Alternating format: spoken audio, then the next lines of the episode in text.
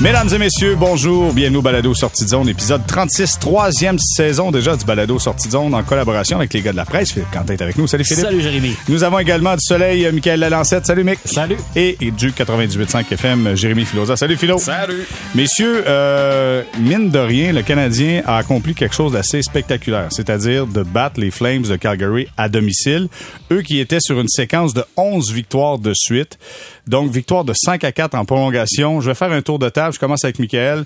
Comment t'as vu le match? Comment t'as apprécié la performance du Canadien? Ben écoute, moi ce que j'ai tweeté hier, c'est c'est pas combien, c'est comment. C'est le, le, le, la façon que le Canadien se bat dans les matchs, lâche pas, revient, joue, de la, joue du hockey de rattrapage, mais du hockey intelligent, ça fait mal à l'adversaire quand c'est une bataille serrée, saisissent leurs opportunités. Et ça, c'était pas ce qu'on voyait du Canadien depuis le début de la saison cette équipe-là est transformée. On le disait, Philippe, la semaine dernière, on disait, on va voir dans le voyage chez quoi le Canadien de, de 2022, puis peut-être pour la suite. Mm-hmm. Mais à date, les, les signaux sont encourageants. Puis moi, sincèrement, je, là, je trouve que c'est en train de devenir pas mal plus solide que euh, les, les, quelques euh, victoires de suite à la maison au Centre Bell après les changements d'entraîneur. OK, Philippe, toi, tu t'es dit... Non, mais attends, je vais répéter aux gens. Toi, tu dit, je vais attendre la fin pour me faire... Euh, la, la, fin, du, voyage. Du voyage dans l'ouest du pays pour me faire une tête là-dessus. Est-ce qu'aujourd'hui, tu es encore en mode attente ou tu commences à avoir des réponses? Non, non je commence clairement à avoir des, des réponses. Là, C'était très impressionnant ce que le Canadien a fait hier, particulièrement particulièrement euh,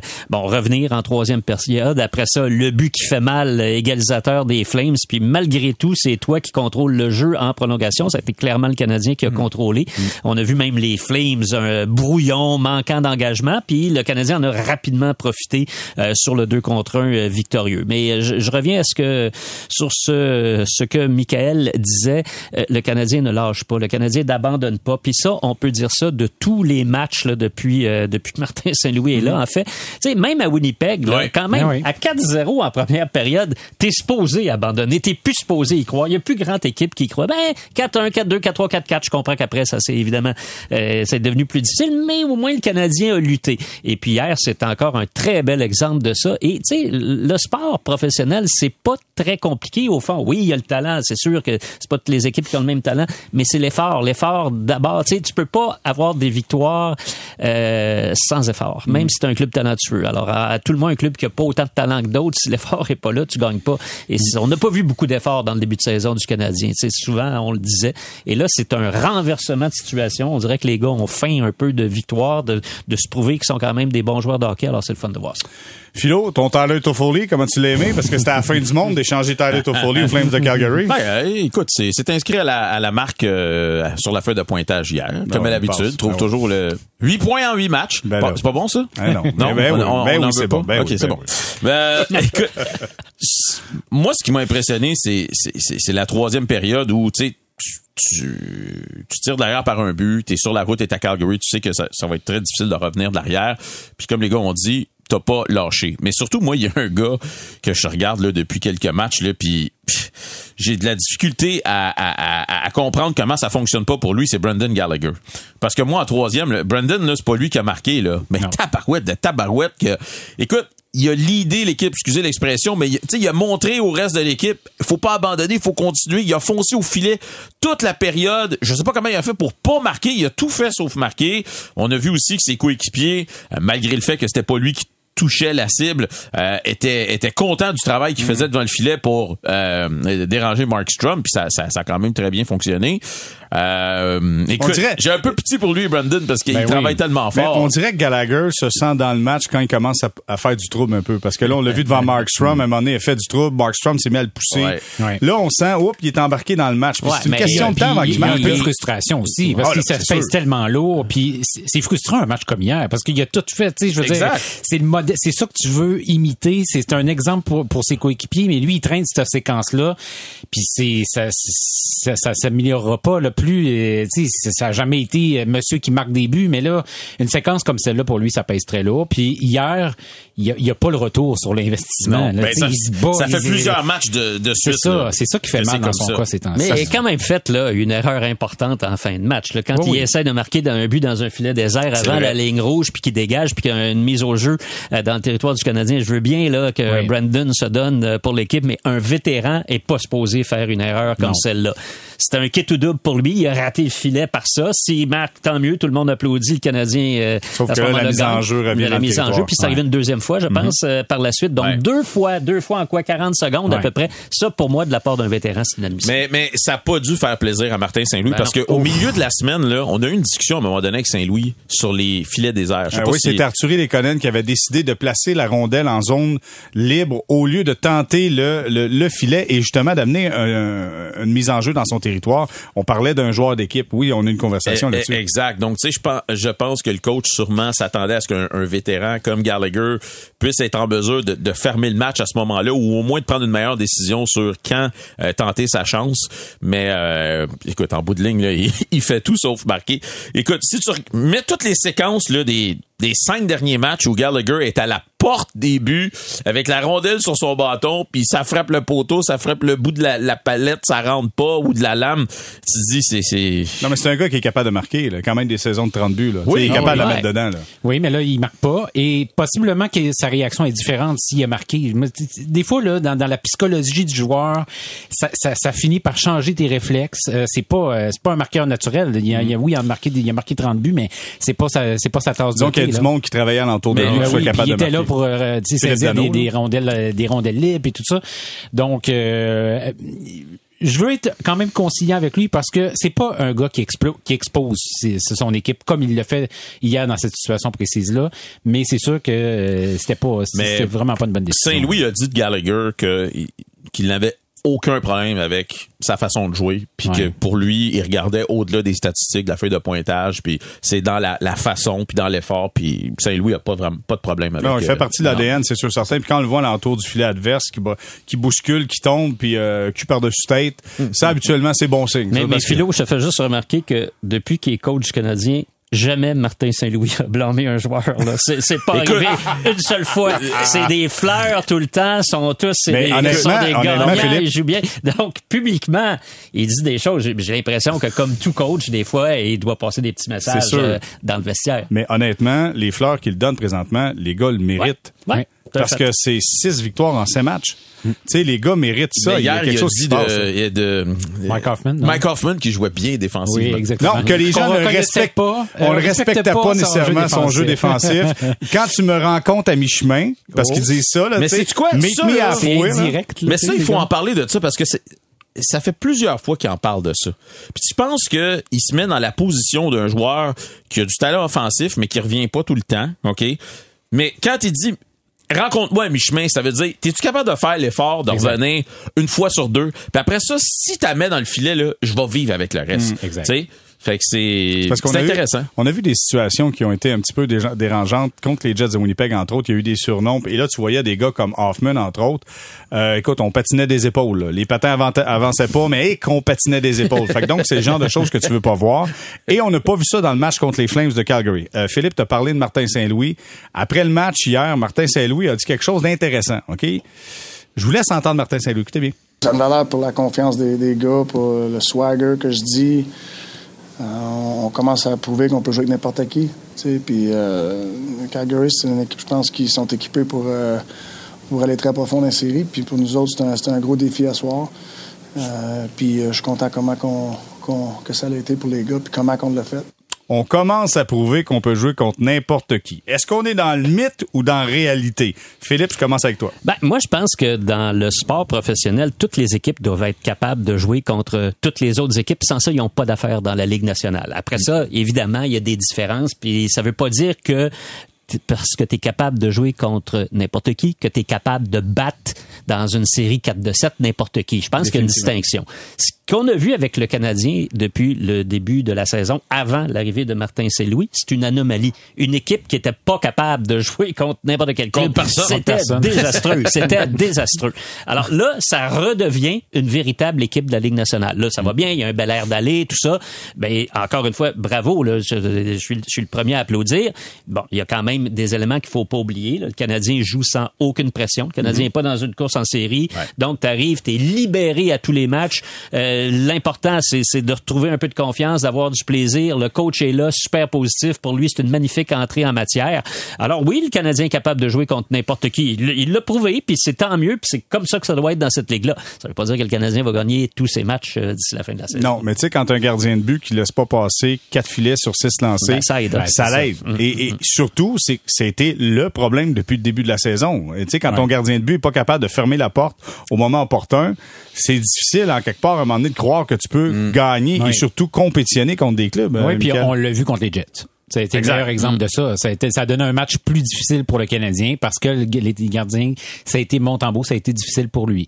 Euh, moi, je suis assez d'accord avec Philippe. On n'arrête pas de dire il y a de la parité dans la Ligue nationale. Puis, mais ça, dans le fond, la parité, c'est que tout le monde est un peu capable de jouer avec tout le monde. Puis tu sais, tu regardes, c'est sûr que le Canadien appartient pas aux équipes qui, qui, qui prétendent à la Coupe Stanley. Ça, on, on reconnaît tout ça. Mais et oui, ils sont capables de jouer n'importe qui, mais pas de n'importe quelle façon non plus. Tu sais, si tu te lances attaque contre attaque, puis tu y vas pas intelligemment, moi je trouve qu'il fait un, un bon usage de, il gère bien l'effectif qu'il a sous la main. Tu sais, c'est pas une, une grande équipe. Mais il a, il a redonné de l'oxygène, il a redonné du, du- des, des opportunités à, à des joueurs qui on ne qu'on ne voyait pas. Il y en a d'autres qui, au contraire, ont peut-être pas euh, pris cette opportunité-là. Je pense à un gars comme Peeling, par exemple. C'est De ceux qui qui ont pas gagné au change Martin Saint-Louis, Ryan Peeling est, est peut-être de cette catégorie-là. Mais tu sais, tu regardes le noyau des joueurs du Canadien, il y a, tout le monde à peu près a haussé son niveau de performance. Puis ultimement, c'est ça la meilleure nouvelle. Puis ça, ça nous laisse croire qu'effectivement, le Canadien est capable de jouer contre n'importe qui. Ils gagneront pas contre n'importe qui. Ça, ils se rendront pas jusqu'au bout, mais euh, ça, rétablit les choses entre le désastre du début de saison puis ce qu'on voit en ce moment. Souvent, on va, euh, suivez-moi là dans où je veux vous amener. Souvent, on va critiquer les partisans en disant, tu sais, oh, des fois les réponses que vous donnez ou les commentaires que vous donnez, c'est des commentaires qui sont extrêmement euh, émotifs.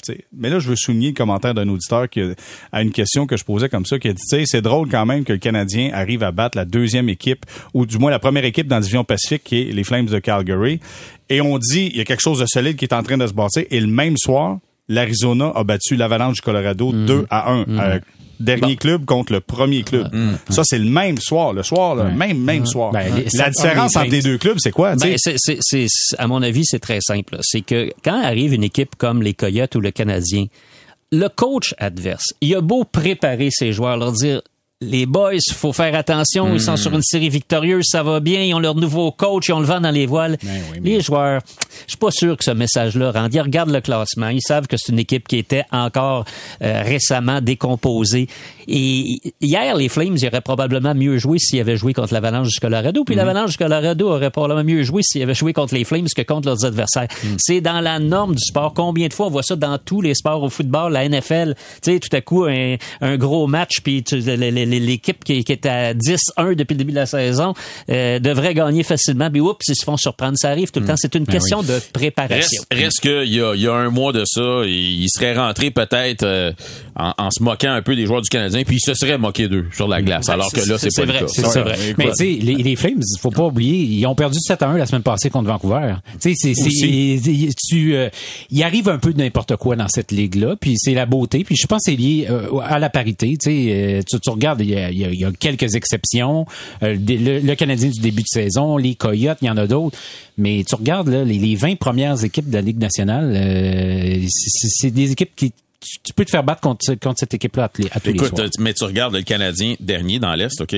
Moins 78 leur différentiel. là. Je pense que c'est un problème en défensif puis gardien de but. Ça de même, là. Ouais, Gros 78. calcul mental, là, Mais- ça se peut que ça soit mais ça. les sabres qui sont avant-dernier dans la conférence sont quand même à moins 48. Ils ont 30 buts de différence. Ça va bien quand même. Que. Mais c'est drôle parce que là, on a la conversation, on fait référence au Coyote de l'Arizona en disant, tu sais, ce genre d'équipe-là peut battre n'importe qui le soir, un, un soir donné, puis tu peux battre n'importe qui dans la Ligue nationale. Par contre, chez le Canadien, il y a quelque chose que je trouve différent. Différent sur le timing où tu marques tes buts. Tu comprends-tu? Un timing où habituellement, un club qui gagne pas souvent ne marque pas de but à ces moments-là. Exemple, tu perds 4-0 contre les Jets de Winnipeg. Avant la fin de la première période, bang, 4 à 1. T'arrives en début de deuxième, bang, 4-2. Oups, il y a un momentum qui se crée. On Dans l'a le- senti. Dans le En match d'hier, dans le match d'hier, euh, Calgary prend les devants 1-0. OK? Calgary prend les devants 1-0. On arrive en fin de première période. Petrie marque un but, c'est 1 à 1. On arrive en deuxième, Calgary en marque 2. On arrive en fin de deuxième période, Suzuki en marque 1, c'est 3 à 2. Tu sais, on se laisse pas distancer Non. tant que ça.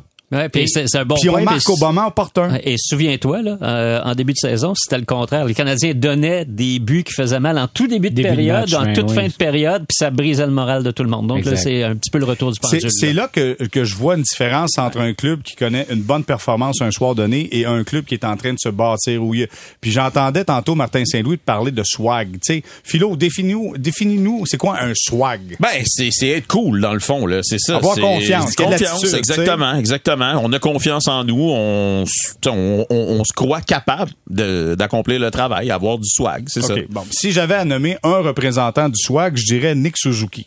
Le gars a le swag. Le gars, il get, il joue. On disait à l'extérieur, t'as de la difficulté, connaît un bon match face aux Jets, connaît encore un bon match face aux Flames de Calgary. Comment vous le voyez, Nick Suzuki, pour là, pour l'an prochain? Je regarde.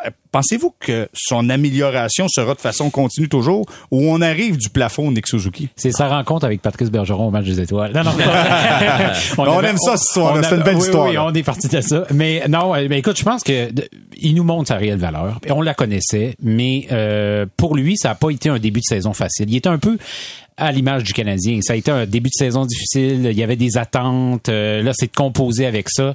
Mais c'est le visage du club. Ça va être le leader de cette équipe-là pour les prochaines années. Euh, il y a cette confiance-là. Il, il a été hallucinant, là, dans les, notamment dans le match d'hier. C'est extraordinaire. Et moi, je pense qu'on n'a pas fini encore de voir de nouvelles choses avec lui. Il va avoir de la confiance, de la maturité. Euh, il va être, en- il va être encore meilleur. Puis euh, c'est un, un- c'est un diamant poli, Nick Suzuki. Euh, moi, je lis le, la progression qu'il a connue depuis quelques années, c'est fou. On, il a tout le temps eu l'instinct, tout ça. On voyait des flashs, mais à certains moments donnés, il tombait un peu dans des, dans des zones où est-ce que là, on se disait, oups, il a-tu atteint comme son, son, son, son espèce de seuil là? Puis non, pas du tout. Il, reve- il revenait par la suite. Puis C'est ce qu'il connaît depuis euh, le début de la saison. Alors, on n'a pas fini d'en voir d'autres, des belles choses comme ça. Puis il nous rappelle sa valeur. Juste dire, dans le match d'hier, c'est un but de passe pour Nick Suzuki. Je ne crois pas qu'il faut toujours associer la production offensive avec un bon match ou non. Mais dans le cas d'hier, il a été récompensé par ses bonnes performances. Moi, Philippe, puis je vais entendre Philo là-dessus, où je suis impressionné de Nick Suzuki, sa force physique. Tu sais, on a l'impression que c'est un petit joueur, mais en fait, physiquement, il est fort. Les bagarres un contre un, il les Ouais. gagne. Jumelé à un gars qui a un IQ hockey Incroyable. supérieur à la norme, jumelé à des mains magiques.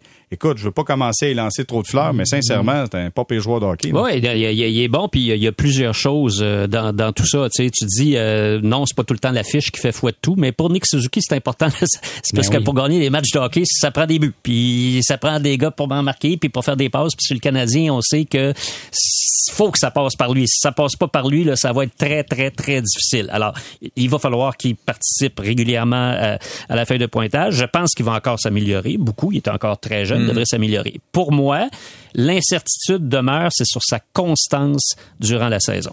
Les grands joueurs, les meilleurs joueurs, sont pas bons 82 matchs par année. Ils ont tous des petits passages à vide, mais ils sont bons pas mal souvent. Ils sont bons 60, 65 matchs. sont- tu sens leur présence. Suzuki n'a pas encore démontré ça.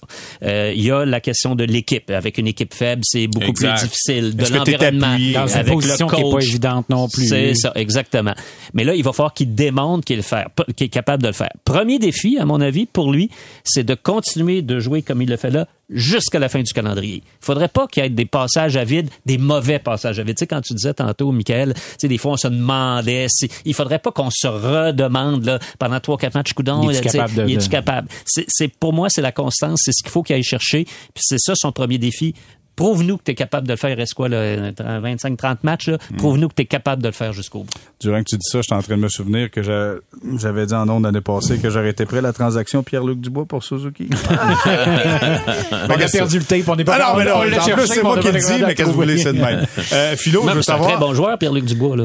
Oui, oui. mais c'est pas pareil. C'est un pas autre pareil. type, c'est un autre type de Pierre-Luc joueur. Dubois, il défonce des murs. Suzuki, Ouais. il trouve la clé de la Ouais. porte. Ça dépend comment Pierre-Luc tu t'intègres à une équipe, quel genre d'équipe Mais les deux dans la même équipe, par contre, Ah, ça, c'est quelque ça, chose de spectaculaire, ça. Philo, d'un, d'un, d'un monsieur Swag à un autre monsieur Swag. Ben écoute, tu sais, quand il a signé son contrat, il y a des gens qui ont, qui ont douté. Même moi, je, je suis pas un grand fan de donner autant d'argent aussi rapidement à un jeune joueur. Parce que des fois, je me dis, peut-être que ça va euh, changer un petit peu sa mentalité, sa philosophie et tout ça. Il faut comprendre qu'à partir de l'année prochaine, là, c'est 8 millions ou à peu près par année. Donc, la pression va être pas mal plus forte. Moi, j'ai toujours tendance à vouloir donner le temps à un jeune joueur de se développer. Combien de fois on entend Danny Dubé dire c'est le jeu sur la route surtout qu'il faut améliorer du côté de Nick Suzuki. Là, c'est juste un match là, c'est correct. Mais moi, encore une fois, j'ai l'impression, les gars, que Martin Saint-Louis va être capable de beaucoup aider euh, Nick, Suzuki à, comprendre c'est quoi sa game à lui. Euh, donc, moi, je pense que c'est... euh, je suis d'accord avec vous, il y a encore beaucoup de place à de l'amélioration pour Nick Suzuki. Puis je pense que, c'est dans un monde idéal, ça y prendrait un bon grand frère dans cette équipe-là. C'est Ouais, sûr. un gars d'expérience. Exact. euh, Un, un premier ou un deuxième joueur de centre aussi, ça l'aide. Ouais. Parce que t'affrontes pas toujours les meilleurs trios de l'autre côté. Non. Messieurs, euh, on va faire une courte pause, mais juste avant, on va parler de Ben Sherratt au retour. Imaginez, on a parlé de la victoire du Canadien, puis on n'a même pas parlé des deux buts Hey, de incroyable. Big Ben Sherratt. Il y en a eu, lui, du swag. hein. swag, oui. beaucoup de swag. Euh, on parle du gros gars qui fonce au filet en prolongation. là? Exactement. Et on parle du Tyler Toffoli qui était pas capable de jouer un 2 contre 1. ça, mais non, Philo, on parle pas de ça. Ah, un, un attaquant joue défenseur, puis tu t'attends à ce qu'il fasse euh, quoi? Ben, euh, j'espère, c'est un ah, joueur de avec hockey. les deux? Ben non, euh, j'espère que c'est un joueur de hockey. Juste vous dire, avant qu'on fasse une pause, donc le Canadien qui procède à l'embauche d'Adam Nicolas à titre, Nicolas, j'imagine? Nicolas, ouais. Nicolas, à titre d'entraîneur, euh, à titre de directeur du développement hockey.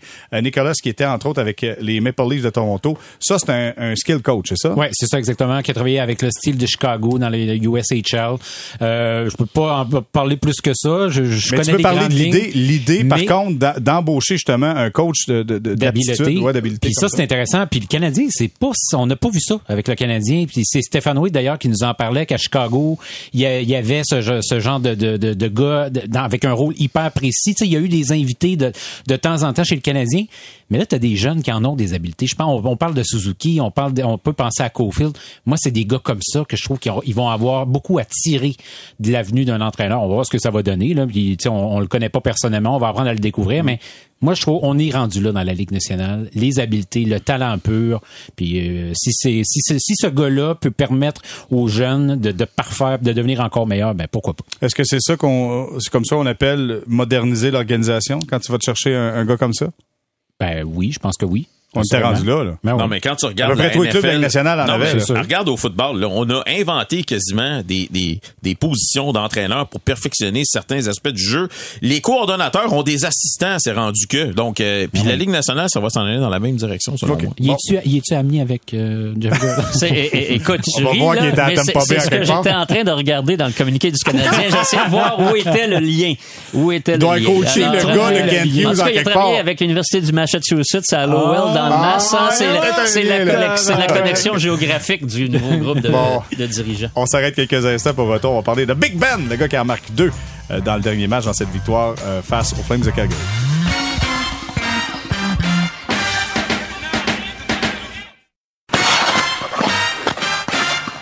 On est de retour au balado Sortie de zone, épisode 36 en compagnie de Philippe Quentin, Michael Lalancette et Jérémy Filosa. Messieurs, Ben Sherratt en a marqué deux hier. Honnêtement, a connu un bon match, euh, solide performance. Tour de table, dans un premier temps, je commence avec Philippe. Je vais avoir ton point de vue sur le match de Ben Sherratt et lui qui marque en plus en prolongation. plus Ben Sherratt augmente sa valeur sur le marché des transactions, Ah, ah. plus c'est une bonne nouvelle pour le Canadien. Alors bravo, je pense que c'est c'est c'est bravo d'abord pour son match d'hier, ça a été excellent pour le Canadien. Moi, je pense qu'il faut que le Canadien évite un piège, c'est de voir, de croire que les récents succès euh, mènent à bon, on va oublier là, la grosse reconstruction ou la grosse appelons-le refonte, app- appelons-le comme on veut. Euh, puis qu'on se fasse croire qu'on a au fond on a tout un club de hockey, c'était rien que le problème c'est c'est seulement le coach. Mais c'est pas un bon club de hockey, Philippe? c'est un- c'est un, club ordinaire. Ça se peut-tu que ça soit un club de hockey qui manque de gardien de but puis qu'il y a une manquette de bons défenseurs? Moi, je pense qu'il manque plus que ça. Je pense qu'il manque plus que ça, personnellement.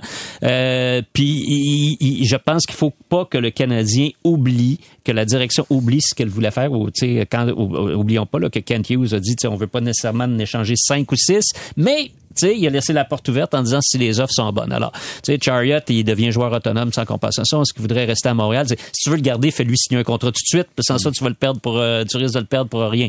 Mais moi, je pense qu'il faut que, que ces joueurs-là, qu'ils augmentent leur valeur parce que je pense qu'ils vont aller dans une autre direction. Je trouve ça extraordinaire pour le Canadien. Tu, tu vas améliorer, tu vas améliorer la, la concurrence entre les autres équipes pour obtenir ces services. OK, avant de donner mon point de vue, Michael, toi? Ben, ben, écoute, moi, j'ai premièrement, j'ai adoré son match d'hier et euh, je suis, je suis d'accord avec Philippe, mais en même temps, j'ai de me dire, ça fait du bien de voir des gars qui ont l'air accompli, épanoui, accompli. honnêtement, Ben Sherrod, je trouve qu'il a l'air de jouer comme un gars qui veut rester à Montréal puis qui se voit vouloir participer au succès de cette équipe-là. Donc, euh, d'un côté, je me dis tant mieux. Si ça fait en sorte que sa valeur est, meilleure, ben on, va foncer de ce point de vue-là. Mais en même temps, j'ai le goût de croire, peut-être qu'il fait partie de la solution. Puis il faut qu'il il faut qu'il demeure à Montréal. Tu, sais, tu regardes le, portrait de la, défensive. Est-ce que le Canadien va être mieux de le garder? Mais ben, écoute, avec des performances comme ça, il joue, il joue du bon hockey, Ben Sherrod. Mm. Puis sincèrement, le, tu sais, je, regarde ses matchs depuis le début de la saison. C'est pas un de ceux qui a beaucoup à se regarder dans le miroir et dire, mais ben, j'ai pas livré la marchandise. Il l'a livré quand même pas mal depuis le début de la saison, Ben Sherrod. Oui, ça n'a pas été parfait. Mais t'as raison. Oui, C'était le plus constant peut-être en ben, oui. alors moi, je, j'achète ton point, Philippe, mais en mm. même temps, je me dis, crime, tu sais, en ce moment, il y a, on dirait que tout à coup, là, il y a des gars qui veulent, ils jouent pour vous rester à Montréal. Mmh. Ou, ou pour se montrer pour partir. Un des deux. On peut le voir de cette façon-là aussi. J'ose le voir dans, dans l'autre OK. Philo? Écoute, si Jeff Petrie il a dit que là, à partir de maintenant, il voulait rester, je pense qu'il y en a d'autres qui vont vouloir rester aussi, mais écoute, le gars, il a 30 ans. Il a pas 33, 34, là. Fait que, tu sais, dépendant de c'est quoi sa demande. Puis, mais ça va coûter cher partout. Cher, ça, veut dire, quoi, cher? Ben, je sais pas, il va peut-être vouloir un 5 à peu près, 5, euh, un 4 ans à 5, un 20 millions. T'es-tu prêt à donner ça, mettons? Écoute, il y a 15 points cette année, là, présentement. Euh, mais ça marche pas juste en nombre de points. Non, je sais, je sais, c'est un défenseur, je sais. Mais, tu sais, 5 puis en bas, là, je suis prêt à négocier avec lui. Puis s'il veut s'embarquer justement sur le projet sur le long terme, parce que tu parlais justement de Kent Hughes qui nous a aussi dit les décisions qu'on va prendre, c'est pas pour gagner la coupe l'année prochaine. Mm. Fait est-ce que tu as confiance que ce gars-là peut aller au-delà de l'année prochaine et continuer de t'offrir ces performances-là parce que c'est ça que ça va coûter sur le marché. Si t'as pas lui, t'as qui? C'est ça la ben, C'est ça, là. Mais non, écoute, moi, je, je, je ben, c'est sûr que si quelqu'un, euh, tout est dans l'offre et la demande, là. Tu je veux dire, si quelqu'un t'offre la lune, euh, c'est sûr que euh, tu procèdes. mais en même temps, s'il veut rester puis il est prêt à négocier quelque un contrat qui est raisonnable, ben, moi, je, je, je, suis ouvert. Parce que dans le match d'hier, Pierre Lebrun était en conversation avec les gars d'RDS et Pierre Lebrun a dit que les Flames de Calgary sont intéressés au service de Ben Sherrod. je pense que plusieurs équipes qui voudraient l'avoir. Oui, mais entre autres, il semblerait que dans la transaction de Toffoli, Cherot était candidat euh, à passer également dans la transaction. Puis finalement, on n'est pas arrivé à s'entendre sur ce que ça coûtait, tout ça. Fait que donc, on a décidé de faire la transaction de Toffoli et de peut-être revisiter la conversation un peu plus tard. Là, je regardais du côté des Flames de Calgary. Vous avez Noah Hannifin qui est là. Vous avez Grod, euh, Branson. Vous avez Tanev. Vous avez Zadorov. Écoute, il y a du gros bétail. On est en train de reproduire un peu à quoi ressemblait la brigade défensive du Canadien l'année passée dans les séries. sais, on avait du mhm. gros bétail, c'était le festival du Sherwood, c'était du hockey de série. Là. Je sais pas si vous avez vu jouer Zadorov, là, mais lui, il est pas dans dentelle. Pas du tout, c'est même pas proche. Fait que donc, je me dis, si tu prends un gars comme Sherrod pour l'amener dans ton club parce que tu veux gagner en série, pourquoi tu prends pas ce gars-là, Sherrod, puis tu le gardes pas dans ton club pour espérer mmh. ben être capable d'avoir une bonne une bonne performance? Ouais, ben parce qu'il y a 30 ans, hein, euh, c'est des fois on voit des joueurs qui ralentissent à 30 ans. Des fois c'est même un peu. Euh, Philo disait tantôt qu'il était jeune à 30 ans. Ben 30, moi, je... moi, je trouve pas c'est si jeune que ça. Pour un défenseur physique, 30 ans, des fois euh, le, passage du temps fait que surtout pour un gars qui joue dur, là, des, fois c'est dur pour le corps. On en a vu, on a vu des joueurs dans le passé qui ont, qui ont ralenti. Mais il y a des gars qui ont prouvé, par contre, avec un certain âge, sont capables de jouer. Regarde, là, on voit quand même Jeff Petrie capable de jouer du bon Chara, hockey. il y en a d'autres. L'année passée, Weber, malgré qu'il était euh, hypothéqué de partout, a quand même joué du bon hockey dans les séries de fin de saison. Vas-y, poursuis, excuse. Mais, mais tu sais, mais Weber, il a manqué pas mal de matchs à partir de 30 ans aussi. Là. Il a, mm-hmm. entre 30 et 34, là, il a raté l'équivalent de quoi, une saison et demie très facilement. Alors, tu sais, il y a toujours un risque, c'est tout ce que je veux dire. Avec, euh, tu sais, moi, je pense pas que le Canadien va gagner la Coupe Stanley l'an prochain, ni l'autre après. Alors, si tu veux bâtir, il faut que tu dises à un gars comme Chariot, est-ce qu'il va m'aider dans trois ans? Ouais, c'est un, un gros risque. Mais il va falloir des mentors aussi pour les jeunes défenseurs. Tu sais, ultimement, il y en a d'autres, il y en a qui vont se pointer là, des, des plus jeunes défenseurs. Il va falloir des gars qui sont capables de jouer des grosses minutes, là, si Mm. on prend l'expression, puis des gars qui vont avoir du leadership, qui vont avoir de l'expé- qui ont du vécu dans la Ligue nationale. Tu sais, là, je veux dire, est-ce que c'est c'est Jeff Petrie, ce gars-là, qui va être capable de prendre les, les autres sous son aile? Moi, je vais euh, me garder une petite gêne avec euh, ce qu'on a vu depuis, de lui depuis le début de la saison. Là. Puis c'est pas comme si t'en as trois autres dans C'est le ça. collimateur des, des Charlotte non plus là, qui s'en viennent. là. dans ce style-là. Il y a sept buts cette année. Euh, c'est un, c'est un cas, moi, je trouve, Ben Sherrod. Puis C'est pour le respect qu'il impose aussi sur la patinoire. Tu sais, Aussi. Tu comprends-tu? Quand, tu- quand lui est là, tu le sais que défensivement, tu as des chances que ça soit plus solide défensivement. Mais si le Canadien décide de le garder, il- faut qu'il le mette sous contrat. Ah, dès sûr. maintenant, là. Sûr, Dès maintenant. Il, faut que ça soit fait. Si, si tu le mets pas sous contrat avant le 21 mars, il faut que tu aies une entente avec lui, avec son agent qui va signer une semaine après. Parce que sans ça, le risque est bien trop grand de le Ouais. perdre pour rien. Alors, c'est l'un ou l'autre. Peut-être que le temps arrive euh, pour, le- pour une Peut-être que décision. Kent Hughes doit prendre le téléphone et contacter l'agent S'il puis veut dire faire ça. Allô, euh, S'il je veut pense qu'il faut ça. se parler. Ouais. Non, mais au pire, si l'agent dit mon client a de l'intérêt pour poursuivre avec vous autres, puis Ben, c'est ça, mais tout tu est l'échanges, tu l'échanges, puis à l'été tu le signes. Ouais. Mais, Ouais, mais tout ça, est dans pas. Le... crois Ben, il y en a tellement pas eu ça. beaucoup. Hey, c'est pas fait pas- ça. C'est pas Kovalchuk qui était sur de revenir. ça? Ouais, ouais, Ouais, arrive rarement. Ça arrive on rarement. il est parti pour Toronto, hein. puis il était revenu. Il est revenu, ouais, ouais. On en parle à la radio, puis on en parle dans les podcasts, mais ça arrive jamais. au Ça arrive rarement. Puis euh, moi, je pense que tout est lié au fait est-ce qu'il veut demeurer à Montréal?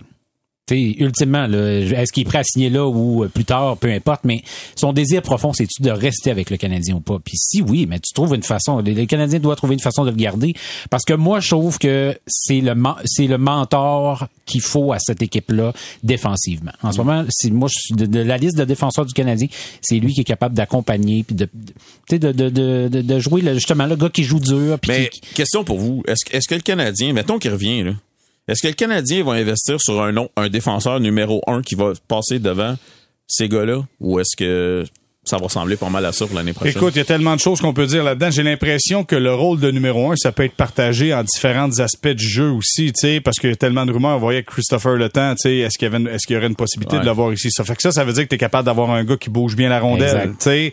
Est-ce que le gars qui bouge bien la rondelle, c'est toujours lui qui est là? Pas nécessairement. Tu peux mettre ça avec, tu sais, souvenez-vous, là, je vais donner un exemple qui, qui est un peu boboche, là.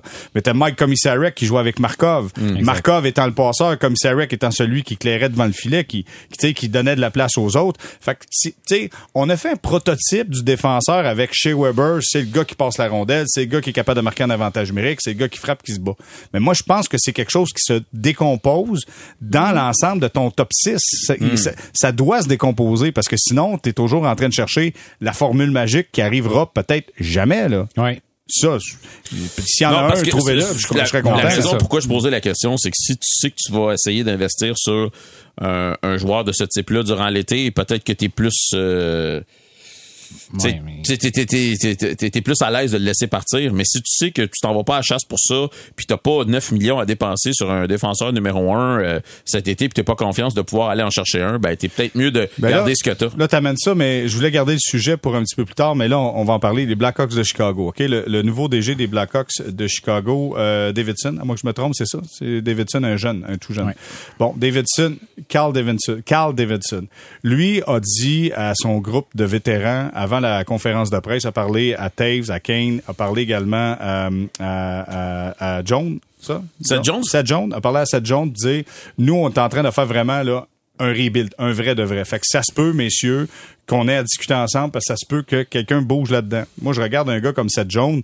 Ça, je sais pas s'il y a quelqu'un qui vaut quelqu'un mieux que ça, là, mais ça, c'est, ça en est un là, vrai défenseur numéro Seth un. Jones, là, il a signé un nouveau contrat qui a même pas encore débuté. T'imagines? T'imagines? T'as 9 millions, c'est ça? 9,5 millions à partir de l'année prochaine. Tu sais, euh, fait que Moi, là, je, euh, je pense que si j'étais à Chicago, je garderais Seth Jones. Mais tu sais, tu peux racheter peut-être Jonathan Taves ou tenter de l'échanger. Exact. Échanger peut-être Patrick Kane. Ça, Patrick Kane, je pense qu'il est preneur partout dans la Ligue nationale. là. Mais dans le cas de Taves, les blessures, c'est peut-être plus difficile. Mais tu sais, si t'as un Seth Jones qui est disponible, allons-y gaiement, là. C'est pas Ouais, tout moi mais qui... ben encore faut moi je pense que ça dépend de l'évaluation qu'ils font de cette équipe là est-ce que euh, ils se voient ga- tu sais à quel point ils se voient gagner rapidement? Puis ça, avec la marge de manœuvre salariale qu'ils ont, ils en ont pas tant que ça de la marge. Non. Euh, moi, je pense qu'ils doivent vraiment se poser la question, c'est quoi l'objectif, notre plan, c'est quoi sais? Puis ça, c'est eux qui ont la réponse. Nous, on peut spéculer sur euh, sur ce que nous on juge, puis euh, ça serait quoi nos décisions, mais, mais c'est ça, on fait un podcast pour ça. Oui, mais euh, j'aimerais j'aimerais ça me mettre dans, dans, leur tête, mais je je le suis pas. Puis moi, je dis, je, je veux, dans le fond, ce que je veux dire, je serais peut-être un petit peu plus prudent qu'aller chercher un gros nom comme ça sur le marché pour un numéro 1. Puis d'une façon dans la situation actuelle, le plan n'a pas été dévoilé officiellement. Nous, on en a tiré des conclusions. Ouais. Nous, on analyse de l'extérieur, mais eux, à l'interne, la façon qu'ils veulent le faire, je sais pas si ça va dans le même sens que tout le monde veut exact. dire. Est-ce que... c'est les excite, eux autres, les, les, les, performances en ce moment? C'est ça la question. sais ça les... J'espère que ça les excite oui, un peu. mais est-ce que ça change leur plan? Est-ce que ça, ça, de quelle façon ça change leur plan? Parce ben, que, oui, je, vas-y, je pense qu'il faut être prudent, tu sais, quand même en lançant des noms comme ça. Seth Jones, c'est un Américain. Il a toujours joué aux États-Unis. Pas sûr que lui venir poursuivre sa carrière Ben non, à ben Montréal, ben c'est quelque dit chose qui, qui va venir, euh, qui va venir en courant. Puis il y a un gros contrat. Je pense que c'est le genre de gars avec qui, euh, euh, même s'il est plus vieux que Nick Suzuki, il me semble que les Blackhawks, si tu veux, rebâtir, passer le flambeau à l'autre génération qui a suivi. Je trouve ça particulier de- que ce nom-là soit sorti de Ouais, Mais si, non, mais écoutez, s'il voulait pas jouer à Columbus parce que c'était pas un, assez gros marché, il s'en va à. Chicago, on est en refonte, on est en train de restructurer il- tout ça. À moins que lui, veuille partir. Hey, je- on, on discute ensemble comme ça. Je, je parlais juste du profil d'un Ouais. premier défenseur. Ça, ça Ouais. correspond Ouais. au profil d'un premier Tu sais, il y a- défenseur. il y a Euh, t'as 27 raison, ans seulement. ne- 9 millions et demi par saison. C'est l'argent, la saison prochaine, contrat de 76 millions 8 ans. Quand même pas si pire. Faut Non, pas que tu te Faut pas que tu te blesses. Reste à la. Écoutez, euh, on parlait des Flames de Calgary tout à l'heure. Les Flames sont un prototype intéressant parce que euh, l'an passé, saison 2020-2021, ce club-là a été exclu des séries de fin de saison. On a eu un changement d'entraîneur. Juste une petite note vite, Oui, vite. oui. Juste vous dire, dans le cas de Seth Jones, là, son no movement clause enclenche après le 1er juillet. Ah. Fait il y a peut-être quelque chose Ouais, là aussi. Là. Oh, attention. Exactement la même situation que Souban à l'époque. Exactement. On ramène-tu piqué finalement, Philippe? OK, fait que je poursuis. Fait que donc, l'année passée, dans la division canadienne, les, les, les Flames de Calgary ne font pas les séries de fin de saison. Changement d'entraîneur. Daryl arrive. Euh, on, on commence à mettre ça en branle. On se prépare. Et cette année, ce club-là se retrouve deuxième dans la division, euh, dans l'association, euh, huitième dans l'association, huitième Ligue nationale, deuxième dans l'Ouest, premier dans la division Pacifique, avec une fiche de 32 victoires, 15 défaites, 6 défaites en bris d'égalité. Euh, est-ce qu'on est en train de voir que c'est possible de connaître du succès assez rapidement? Si je regarde Calgary, poum poum, c'est fait, puis l'année d'après, on recommence? Tu sais, t'as des équipes qui bâtissent pour avoir du succès sur plusieurs années. Par exemple, Colorado présentement, ok, qui ont, qui ont, qui souffert puis tout ça. Mais ça va être une bonne équipe pendant plusieurs années qui vont avoir une belle fenêtre qui va être ouverte pour essayer d'aller gagner une coupe. Moi, je, moi, je mets les Flames dans la même catégorie que le Canadien. C'est-à-dire que là, ils ont fait un reset.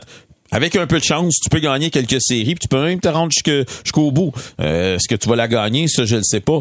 Mais je pense qu'il y a une différence à faire entre les, les équipes qui vraiment qui qui, qui, qui, qui, qui repartent à zéro, puis qui bâtissent sur du long terme, mais qui vont avoir une bonne équipe pendant longtemps, puis c'est pas garanti pour tout le monde. Non, non. Et, et les équipes qui peuvent, en quelques années, aller chercher quelques joueurs, se, se réinventer un peu et être compétitifs, mais ça, ça garantit pas que l'année suivante, tu vas faire les séries, tu vas peut-être les rater. Tu sais, C'est, c'est ça. C'est drôle, je vous pose des questions, puis j'aurais tellement de goût d'y répondre. Je me dis, ah, moi, j'allais ma réponse, mais Ben, je vais attendre la réponse. Ben non, mais je vais attendre la réponse de Philippe. Toi, comment tu vois ça? Euh, moi, je pense que les Flames de Calgary ont sous-performé par rapport à leur réel potentiel dans les dernières années. Là, ils ont changé d'entraîneur, ils ont ramené le plus vieille école qu'on peut trouver, mais ça marche dans le moment. Là. Euh, et parallèlement à ça, je pense que le Canadien, la saison dernière, a surperformé. Alors, je trouve que c'est pas exactement la même chose. Il y a une équipe qui est allée, le Canadien, bien au-delà des attentes une année, puis en fait, même pas une année. Ils n'ont pas eu une grosse saison régulière Ouais. l'an dernier. Une demi-année. pendant- de- pendant la- les séries éliminatoires. Puis pendant ça là, Calgary a beaucoup déçu. C'est pas pour rien qu'il avait changé de coach puis tout ça. C'est c'est une Ouais. équipe qui avait plein de potentiel puis ça semblait pas marcher. Des bons joueurs offensifs qui réussissaient pas à s'illustrer. Puis bon, Euh, alors pour moi c'est pas tout à fait la même euh, la même chose. Je pense que ça va être plus difficile pour le Canadien de se relancer puisqu'ils n'ont pas la même base qui a permis aux Flames de se relancer cette saison. OK. Ouais, Euh, ben, je suis assez d'accord avec Philippe. Puis je trouve que c'est une question aussi de philosophie dans, dans le. Ils ont rebrassé beaucoup leurs cartes défensivement. Euh, c'est une équipe qui on avait de la difficulté à suivre par le repêchage. Ils se sont mis à faire des transactions. Je trouve qu'il y a eu un rebrassage d'idées avec les Flames. Puis euh, ça peut tu sais, on le voit, le, Canadien, c'est pas un accident de parcours ce qui, arrive en ce moment. Je trouve que il y a peut-être bien plus de positifs à tirer de ça que ce qu'on peut peut-être penser. Euh, et c'est des nouvelles idées. Puis euh, les résultats donnent des, des- ça donne les résultats sont encourageants et peut-être nous permettent de penser que l'équipe euh, est différente de ce qu'on qu'on pense réellement de cette Mais c'est drôle, Michael, parce que je regarde les Flames de Calgary avec les transactions qu'ils ont effectuées, avec les joueurs qui veulent aller chercher, avec, euh, tu sais, ça me fait penser à la Ligue de hockey junior majeur du Québec quand les, les clubs se pactent un club pour la. Coupe Memorial. Tu sais, on, ah, on va À être Noël, bon. là. Ouais, c'est ça, là. Plein de transactions. Ouais, Oublie les choix repêchage pour 4 ans, puis amène-moi tes joueurs de 20 ans, puis on va aller performer. C'est Ouais. ça que je vois avec les Flames de Et tu Calgary. regardes le- leur alignement, il y a plusieurs gars. il a- je serais curieux là, de, de- de- de faire le calcul rapide du nombre de joueurs qui ont repêché dans, dans leur équipe. C'est une équipe beaucoup par transaction. Donc, euh, effectivement, ça fait penser à ça. Puis, euh, écoute, euh, Mais tu sais, tantôt, quand je- au sérieux. Quand je vous posais la question, possible de connaître du succès rapidement, puis j'ai dit, Hey, j'ai hâte de répondre à la question. Moi, il y a un nom qui me vient en tête, c'est Markstrom. Markstrom, l'an passé, des blessures. Cette année, il est là, il est solide. Et d'ailleurs, soit dit en passant, le match d'hier, ça n'a pas été sensationnel pour Markstrom. là. Par moment, il était parti. Puis quand tu te mets à faire des, des 360, oui. quand tu gardes les buts à genoux, là, ça va pas bien. Là. Mais habituellement, lui, c'est le gars qui est une valeur sûre. Il est gros, il est grand, il est fort. Il était pas blessé cette année. C'était la valeur sûre pour les Flames de Calgary. Comme quoi, le gardien de but change la donne. C'est Encore une fois, on revient toujours à la même affaire. Le gardien de but change la donne. Mais c'est pour ça que je disais tout à l'heure, ça te garantit pas que tu vas faire les séries. tu sais. Les Flames, ça va être le genre d'équipe qui, s'ils continuent dans la même lancée, c'est le genre d'équipe, comme j'ai dit, ils peuvent rater les séries, puis l'année prochaine, ça peut être une équipe qui peut se rendre Ouais. jusqu'en finale de la Coupe cette année, un peu comme le Canadien. Euh, mais tu sais, pour, tu sais, Mick, tu vas ajouter Non, mais je disais, à la, à la différence du Canadien, c'est qu'eux, ils marquent des buts. Le, Ouais. le Canadien des dernières années, avec Price au sommet de son art, Ouais. le Canadien n'est pas capable d'acheter un but. Eux autres, ils en marquent 4-5 par match, puis il n'y a pas de problème. Là, ils ont confiance, ils sont capables de ça, revenir. exact. Ça m'amène mon lien euh, très, très scientifique d'animateur à vous parler d'Andrew Hammond. Voyez-vous, les gardiens de but? Euh, en fait, ce que, je, ce que je regarde quand je vois Andrew Hammond, je me dis, OK, on, a, on pogne un vétéran euh, qui coûte pas trop cher, qui est solide devant le filet. Est-ce que ça, ça peut montrer la porte de sortie à Jake Allen pour dire, hey, on y va, transaction, on bouge à Allen, ça coûte moins cher, on peut garder Andrew Hammond, Philippe? Euh, moi, je serais prudent quand même. Encore? On se garde Ouais, une petite ouais? On se garde une petite gêne jusqu'à la fin de la T'as saison. pas accroché Warm Burglar encore? Ben, tu sais, c'est bien, là. Mais ça fait combien de temps, là? Euh, pas est ici? beaucoup. Hein? Ça fait quoi, C'est de quoi, jours? c'est- c'est trois matchs? Trois matchs. Ah, Trois matchs. c'est ça. Trois matchs. Ben, Alors, deux matchs complets et un match où il est rentré euh, pour euh, seconder euh, Montembeau. ouais, trois et un Et petit un- peu. trois et un, Et, avant ça, ça faisait combien de temps qu'il avait gardé un match dans la Ligue nationale? Ouais, Quatre ans? plusieurs années. Bon, alors, tu sais, oui, on se garde une petite gêne. En fait, on se garde une grosse gêne. Mais encore une fois, je trouve que je vais revenir à ce que je disais sur Suzuki tantôt. Tu sais, pour moi, ce Suzuki, il faut qu'il prouve qu'il y a de la constance, qu'il nous le prouve jusqu'à la fin de la saison, puis il va avoir prouvé quelque chose. Mais Hammond, je dis que c'est la même chose. Il va jouer plus souvent, qu'il nous prouve jusqu'à la fin de la saison qu'il est capable d'être celui que Jérémy t'espère qu'il soit.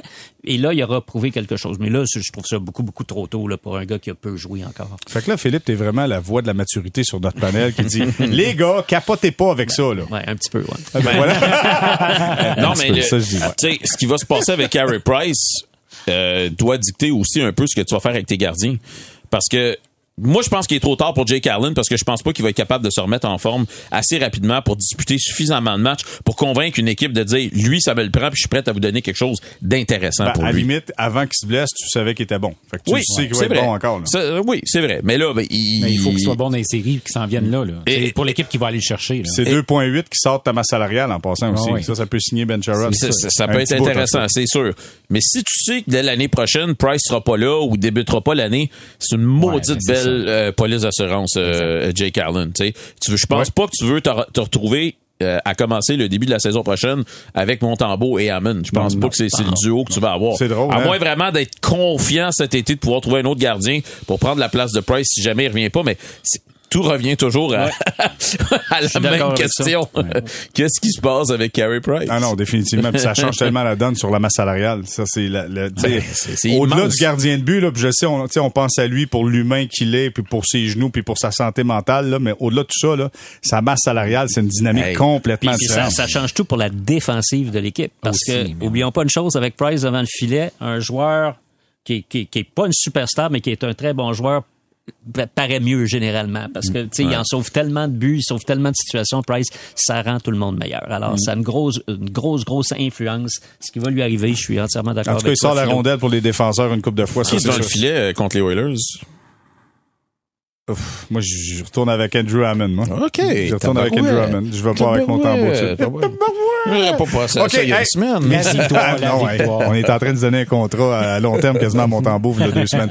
OK, c'est pour ça que ça nous prend un Philippe Quentin. C'est la voie de la maturité. On va s'arrêter quelques instants, puis au retour, il y en a un qui a pété les plombs hier. C'est John Cooper qui s'est fait chasser du match. Écoute, l'avocat, le gars qui est toujours en contrôle de ses émotions, enguirlandais l'officiel. On se parle de ça au retour. Restez là.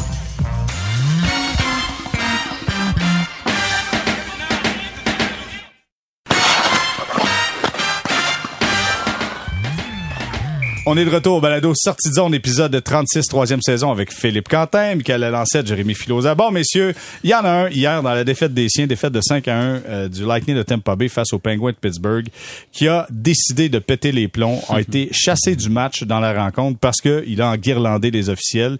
J'ai vu les images, vous avez sûrement vu les images, c'était pas joli à voir. Et savez-vous quoi? La dernière fois qu'un coach était fait sortir d'un match, c'était en 2020 contre les Bruins de Boston, le 7 mars, et c'était John Cooper aussi. Ah oui? Donc, Oh. les deux dernières fois, c'est John Cooper qui pète les plombs. Là, je veux avoir votre point de vue là-dessus. Est-ce que ça fait partie du folklore? Est-ce que c'est encore sa place? Ou est-ce que c'est un geste calculé d'un fin renard comme entraîneur? Michael? J'ai Ben, donné trop choix de réponse, là. Ouais, c'est ça. Mais je suis encore, je, je suis quand même embêté. Euh, Est-ce que, tu sais, moi, je suis de ceux qui disent qu'on doit respecter les officiels. Peu importe. Des fois, ils sont durs à aimer les arbitres de la Ligue nationale. Je, je le sais, là. Je comprends ça. Mais, euh, bon, il y a un aspect spectacle. C'est sûr que c'est vendeur. Ça, ça, d'ailleurs, on en parle. Fait que c'est sûr que ça capte l'imaginaire. Euh, puis, tu sais, de, de, de rentrer dans une guerre avec des officiels, c'est rare que les entraîneurs sortent gagnants de ça. Moi, je suis convaincu que c'était planifié, son histoire. Ben, lui, c'est un gars qui planifie à peu près tout. Tout, Puis là, ouais, ben, tu sais, c'est il a dit, il a dit un certain nombre de folies après le match aussi. Là, les pingouins, ils sont Ouais. jamais pénalisés. Il Ils n'ont pas de frustré, punition. Tu sais, bon, Ouais. faudrait vérifier toutes les statistiques pour voir si c'est vrai, là, mais j'en doute. Euh, cela dit, c'est un gars qui, qui fait beaucoup de planification à l'avant. Je pense pas qu'il a planifié avant le match. Hey, pendant ce match-là, je vais faire une sortie contre les arbitres, puis je vais me choquer, puis je vais faire. Hmm. Ça, c'est certainement pas le cas. Maintenant, quand arrive une situation, peut-être que lui, peut-être qu'il trouve que son équipe euh, A besoin de ça. Ouais, besoin d'un petit électrochoc, euh, que ça s'endort un peu, puis qu'il veut montrer que lui, tu sais, il, il peut avoir bien des raisons pour euh, justifier ça. Puis c'est vrai que même si c'est arrivé avec lui, euh, tu le mentionnais, euh, il y a deux ans, c'est quand même étonnant de sa part parce qu'effectivement, il a l'air de Monsieur Cool en arrière euh, du banc en toutes circonstances. Alors, euh, peut-être qu'il y avait besoin. Parce que je regarde, là, il s'est fait sortir le 7 mars l'an passé, en 2020, et là, il se fait sortir le 4 mars. Est-ce que lui voit une baisse d'énergie à un Ben, moment donné on- dans ça- sa... ça Non, mais j'ai regardé ça, Ah, je lui ai dit, peut-être que lui, il sent une baisse d'énergie, un manque de concentration de ses joueurs, puis boum, c'est le temps, Ben, on sort, puis on fait ça comme tu ça. peux pas péter les plombs à chaque match, ça c'est certain. Mais si tu le fais de façon calculée à un certain Fallait- moment donné, fallait pour de bon. c'est ça, ça peut ça peut fonctionner. Donc euh, coupable à- d'outrage au tribunal. Voilà, votre honneur! Votre honneur, regarde, t'es parti. Bonsoir, t'es parti. Et euh, mais tu sais, je veux dire, le Lightning est deuxième dans la conférence. Euh, ils rateront pas les séries euh, pour ce match-là. Là. Donc, euh, je sais pas.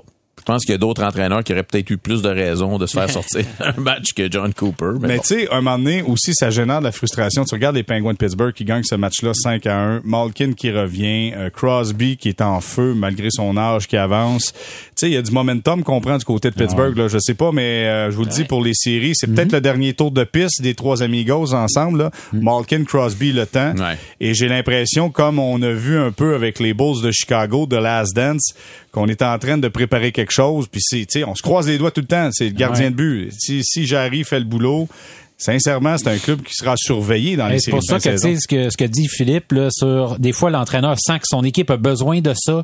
Il y a peut-être un build-up avec les pingouins qui, qui, qui, qui, qui, qui C'est- pas peu, impossible là. que les deux équipes s'affrontent en série. Au premier tour, c'est peu probable, là, mais euh, John Cooper ne fait rien pour rien, jamais, jamais Voilà. dans 100 ans. Voilà. Hey, messieurs, je vous remercie énormément d'avoir été avec nous aujourd'hui. Philippe Quentin, toujours un plaisir. Salut Jérémy, merci. Michael Lancette, t'as bien le fun. Merci, Merci, beaucoup. Mick. merci. Philon, on se retrouve au Jérémy le midi. Yes, C'est toujours un plaisir d'être, euh, que tu sois là avec nous. Salut tout le monde. Voilà ce qui complète cet épisode de 36 du balado Sortie de zone. À tous et chacun, je vous souhaite rendez-vous. Je vous donne un rendez-vous pour la prochaine fois.